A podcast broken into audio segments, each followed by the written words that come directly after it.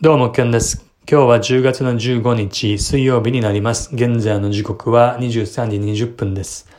えー今日も、えーこれまで通り、かつて3兆円の株式運用に携わった経験をもとに、今日の動きと明日以降の動きについて、えーお話をしていきます。今日の日経平均ですが、数日ぶりに反落となりました。約120円ほど前日終わり値対比で下がって、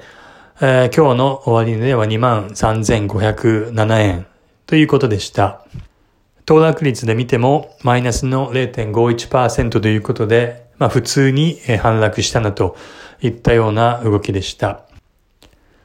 で今日の値動きを受けての所感という意味では非常にシンプルで簡単です。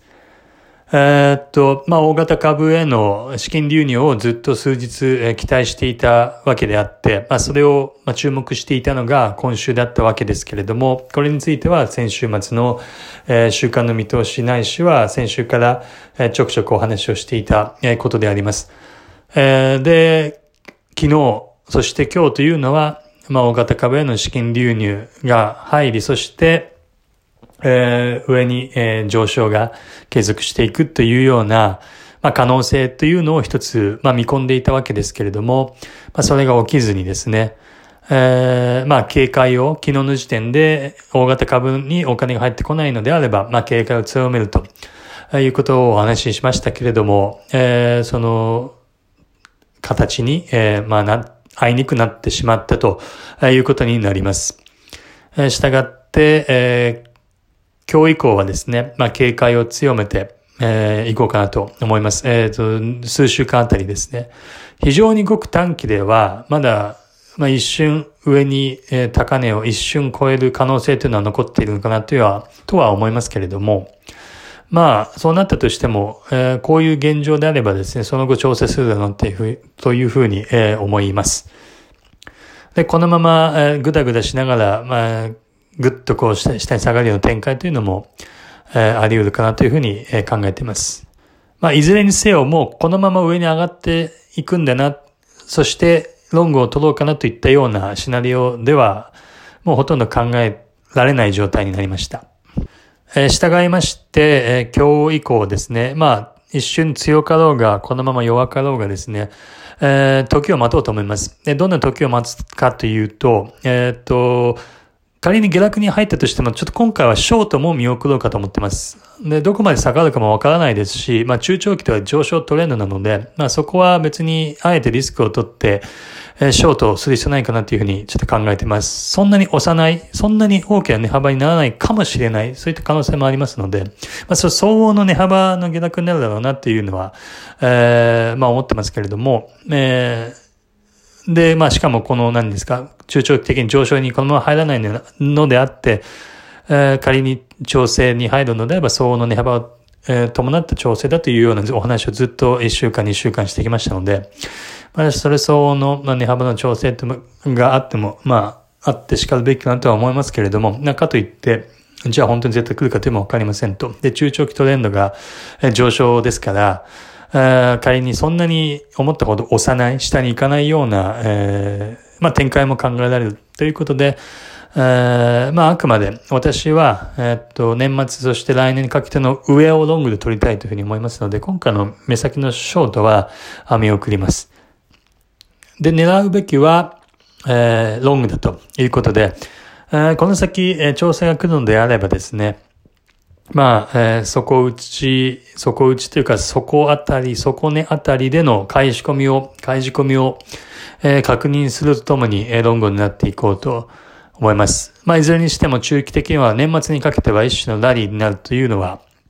全く見方変わっておりませんで、まあ、来ると思ってますので、まあ、そそれを、えー取ろうと思います。まあ、時期と、時期という意味では、今、この時点で、えっと、まあ、予言者のように予言するのはなかなか難しいんですけども、まあ、10月中、まあ、中旬、まあ、そろそろ中旬に差し掛かっている、まあ、時期ではありますが、このまま下旬にかけて、えー、まあ、一瞬難聴になると。で、10月の下旬頃に、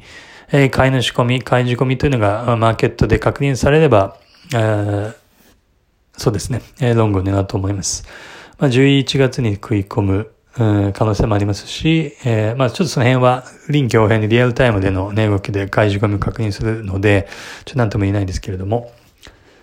まあ11月の S q S q 通過後、12月の S q そして年末と、まあこの辺が一つのポイントそれぞれになって、まあ大統領選挙も挟みますけれども、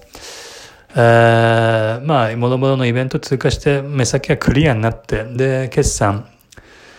で、まあ、もろもろの情報修正ですとか、もしくは悪材料の出尽くしといったところでですね、あの、まあ、徐々にそういった曲がってくるというような、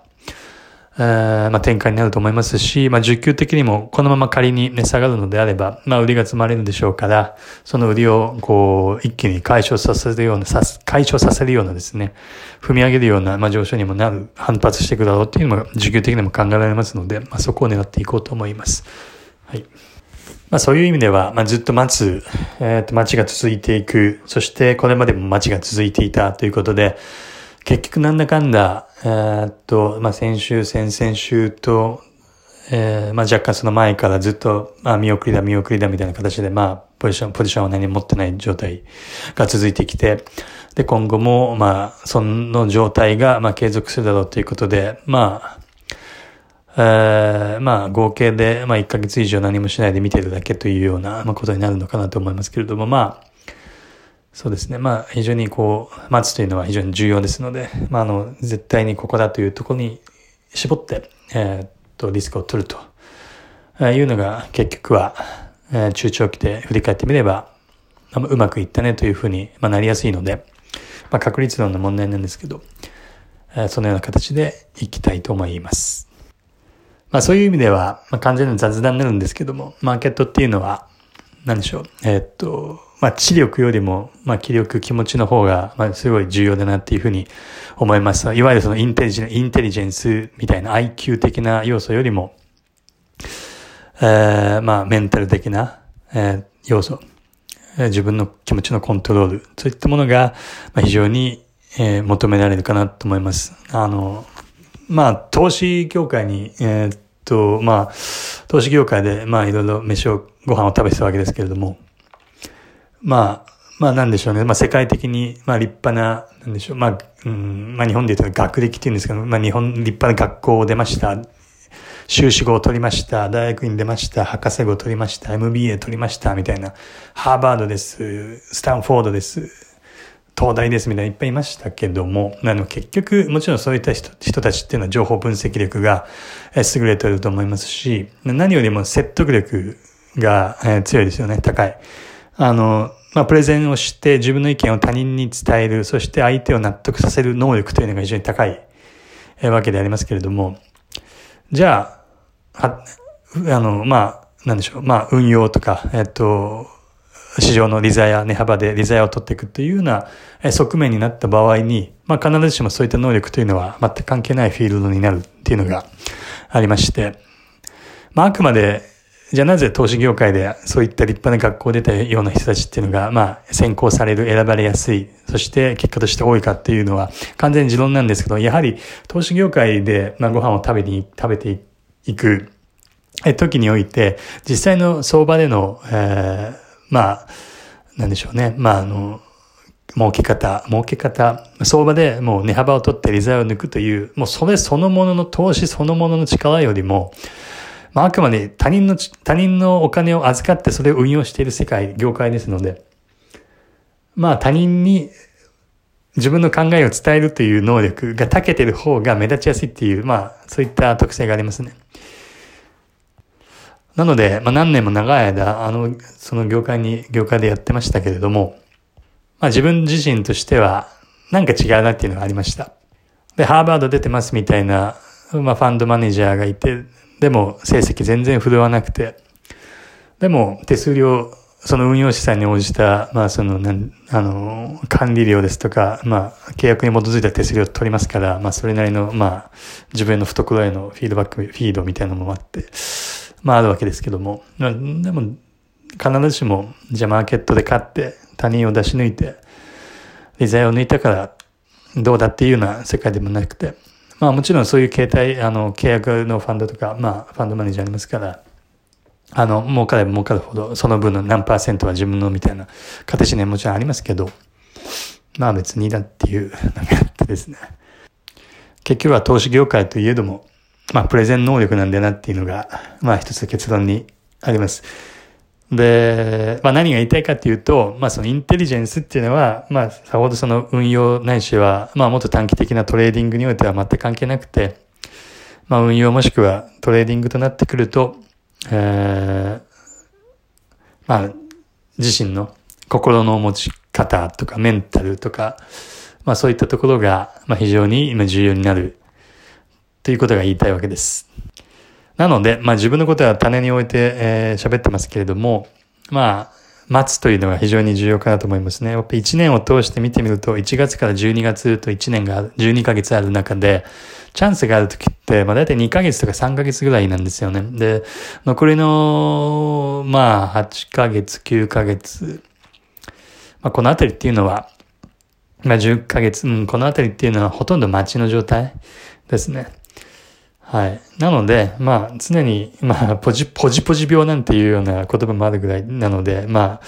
常にポジションを持ってたい、アドネラアドネラリンを脳内に出してたいっていうような、まあ、欲求があるのはもちろんわかりますけれども、まあ、例えば、現在の値幅みたいな、値幅というか値動きみたいな時はですね、まあ結局、無理にポジション取ってもなかなか値幅も取れないですし、だったらしっかりとえー、自分の予想に基づいて、えー、取れる時に取るというのを狙っていくっていうのが、まあなんだかんだ一番、えー、構想しやすいかなっていうのが思います。はい。まあ、う、うだうだと何もこう、決めずにだらだらと喋ってしまって何言ってんだっていう感じで最後終わってしまいますけれども、またちょっと明日以降ですね、え、しっかりと見て、見ていきたいと思います。はい。今日は以上になります。ケンでした。ありがとうございました。